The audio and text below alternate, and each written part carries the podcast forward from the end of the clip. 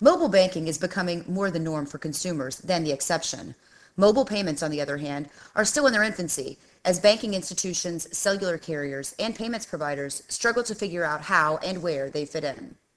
So, what emerging trends and risks should banking institutions in particular be considering and addressing now to ensure that they get ahead of the game? Here, Jim Van Dyke, CEO and founder of Javelin Strategy and Research, a Greenwich Associates company, explains why security is a critical piece to consider now, even before banking institutions launch a new banking platform. Hi, I'm Tracy Kitten with Information Security Media Group. Jim, can you give us an overview of the mobile banking adoption rate among consumers in the U.S.? Yeah, Tracy, our data show that by the end of this year, nearly half of all U.S. adults will use mobile banking, and that's 108 million people. And then, Jim, what about mobile payments? How does its adoption compare among U.S. consumers? Mobile adoption, uh, according to our multiple sets of data that we've been fielding since 2002 on this, it's interesting. I like to say to people we should stop asking when mobile payments will arrive. It actually showed up on our data, that is, as being statistically significant about a year and a half ago. It exists now though it is very, very small. Depending on how you define mobile payments, it's either fairly mainstream, that is in methods of payments like transfers and even bill pay for many people that are commuters on trains and things like that.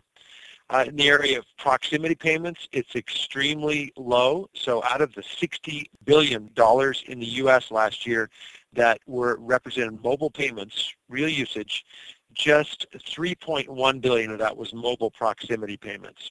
Jim, would you say that the U.S. is behind other global markets where financial services that are provided by a, a mobile platform are concerned? Yeah, it's a great question, Tracy. We are definitely behind most first world markets here in the U.S adoption and uh, availability of the technology on the part of, say, issuers or merchants, which is actually quite a juxtaposition of the fact that some of the great technology providers come out of the U.S., but their technology being ends up being adopted or deployed elsewhere. So if you look at things like EMV or how much regulation is leading in trying to find opportunities that are both great for economic growth as, as well as banks and, and other providers' bottom lines, I think we're really behind in our strategic frameworks that represent specific capabilities. So there's lots of opportunity in the U.S. So beyond some of these strategic frameworks, Jim, what would you say seem to be the primary hurdles that we face here in the U.S.?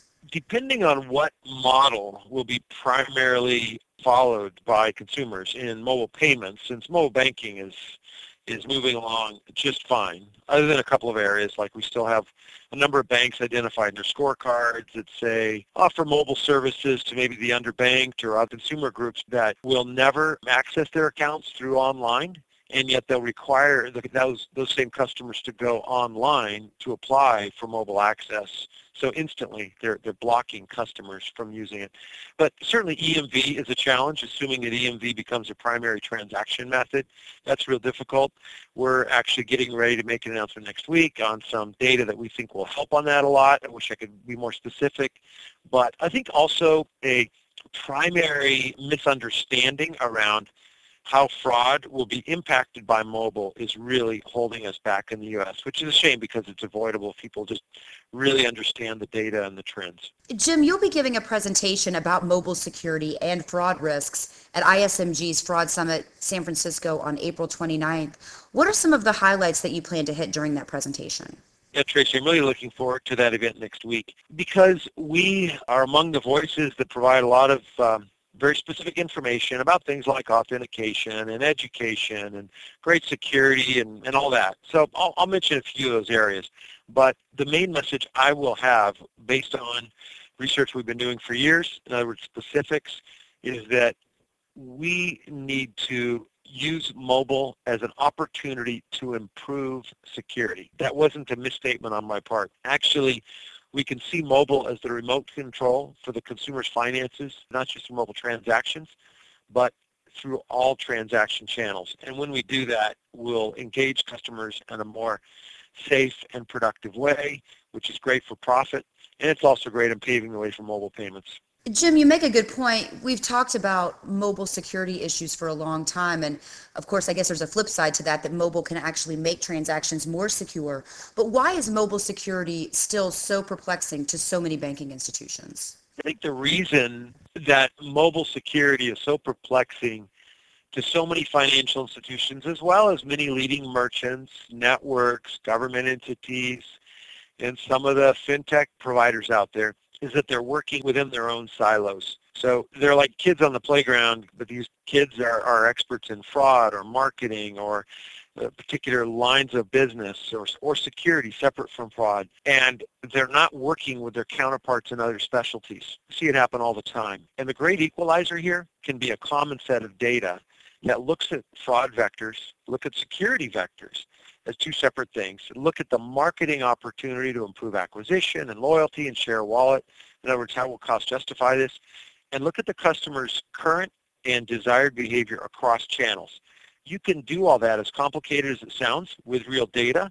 And I'll be talking next week about, you know, from our biggest fraud database in the nation that we do on an annual basis, relating that back to mobile and again, how we can turn this mobile security argument on its head and banks can stop exclusively playing defense and instead play offense and use mobile justifiably as a way to engage the customer, which is what the customer wants. The customers want to be involved in their own security, and we have data to show it in a way that not only stops more mobile security threats, but it uses mobile to stop security threats and fraud threats in all channels.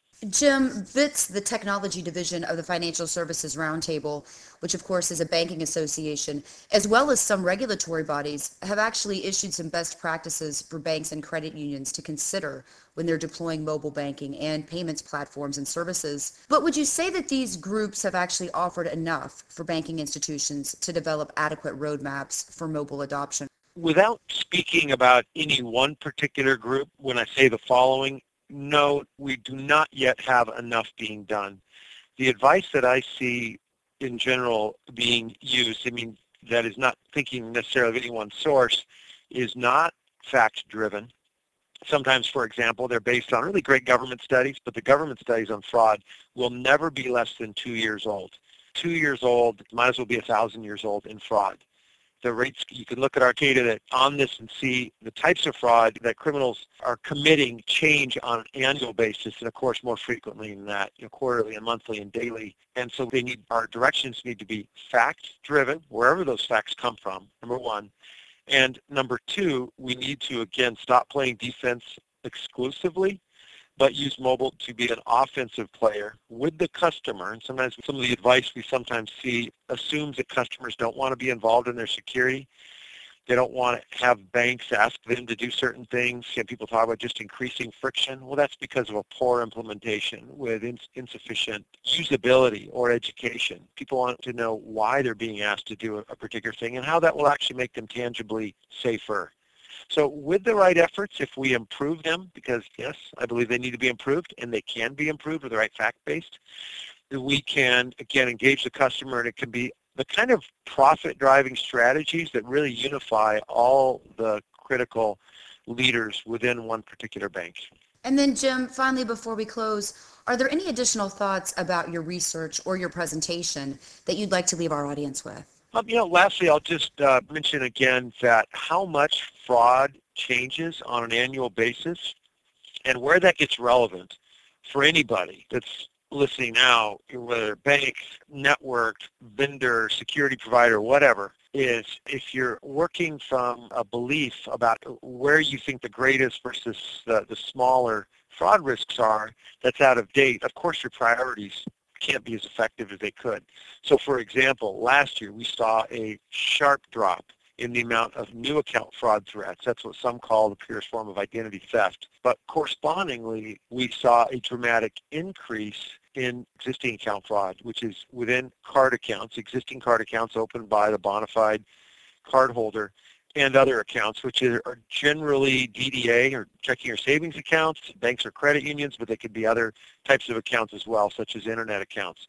So the pattern of fraud is really changing from year to year. I'll weave that into next week's presentation in San Francisco, but that gets to be very relevant to any one organization because you can then benchmark what you see going on with your own customers from your own data and see, man, is everybody else experiencing an improvement in an area that we're losing ground in? Or are we actually above parity, and which is something that a team should know and be proud of, and people should let their boss know as well, so they can continue to get funding and ex- extend funding for the kind of strategic initiatives that'll drive overall bank profitability. Jim, I'd like to thank you again for your time this afternoon. Thanks, Tracy. Look forward to seeing you soon. Again, we've just heard from Jim Van Dyke of Javelin Strategy and Research. For Information Security Media Group, I'm Tracy Kitten.